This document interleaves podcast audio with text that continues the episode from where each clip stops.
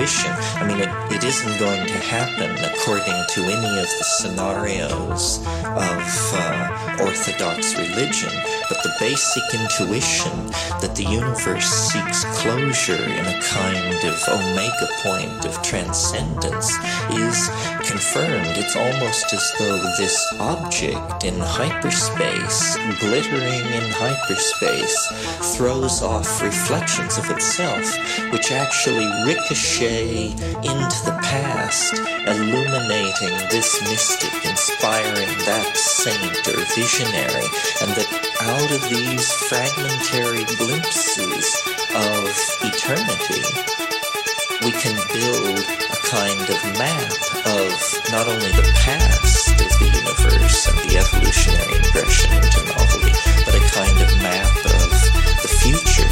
This is what shamanism has always been about.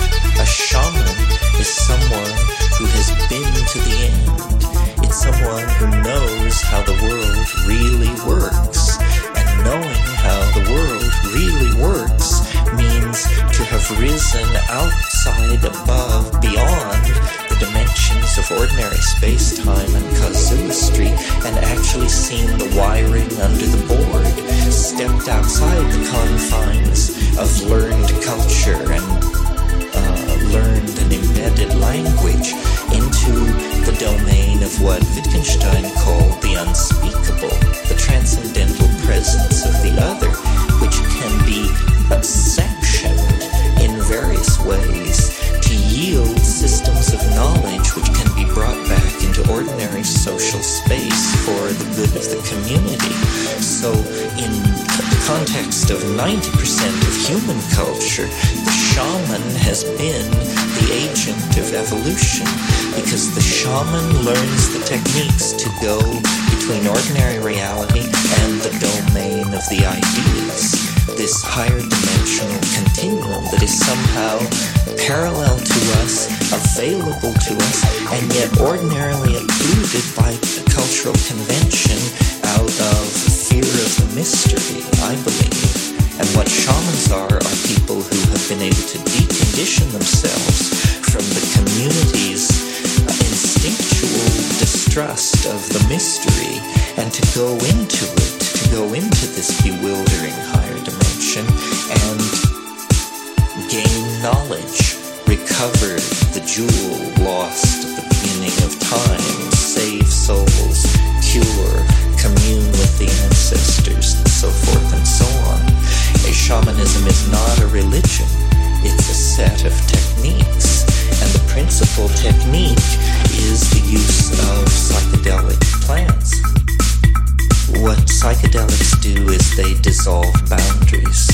And in the presence of dissolved boundaries, one cannot continue to close one's eyes to the ruination of the earth, the poisoning of the seas, and the consequences of 2,000 years of unchallenged dominator culture based on monotheism, hatred of nature, suppression of the female, and so forth and so on. So, what shamans have to do is act as exemplars by uh, making this cosmic journey to the domain of the Gaian ideas and then bringing them back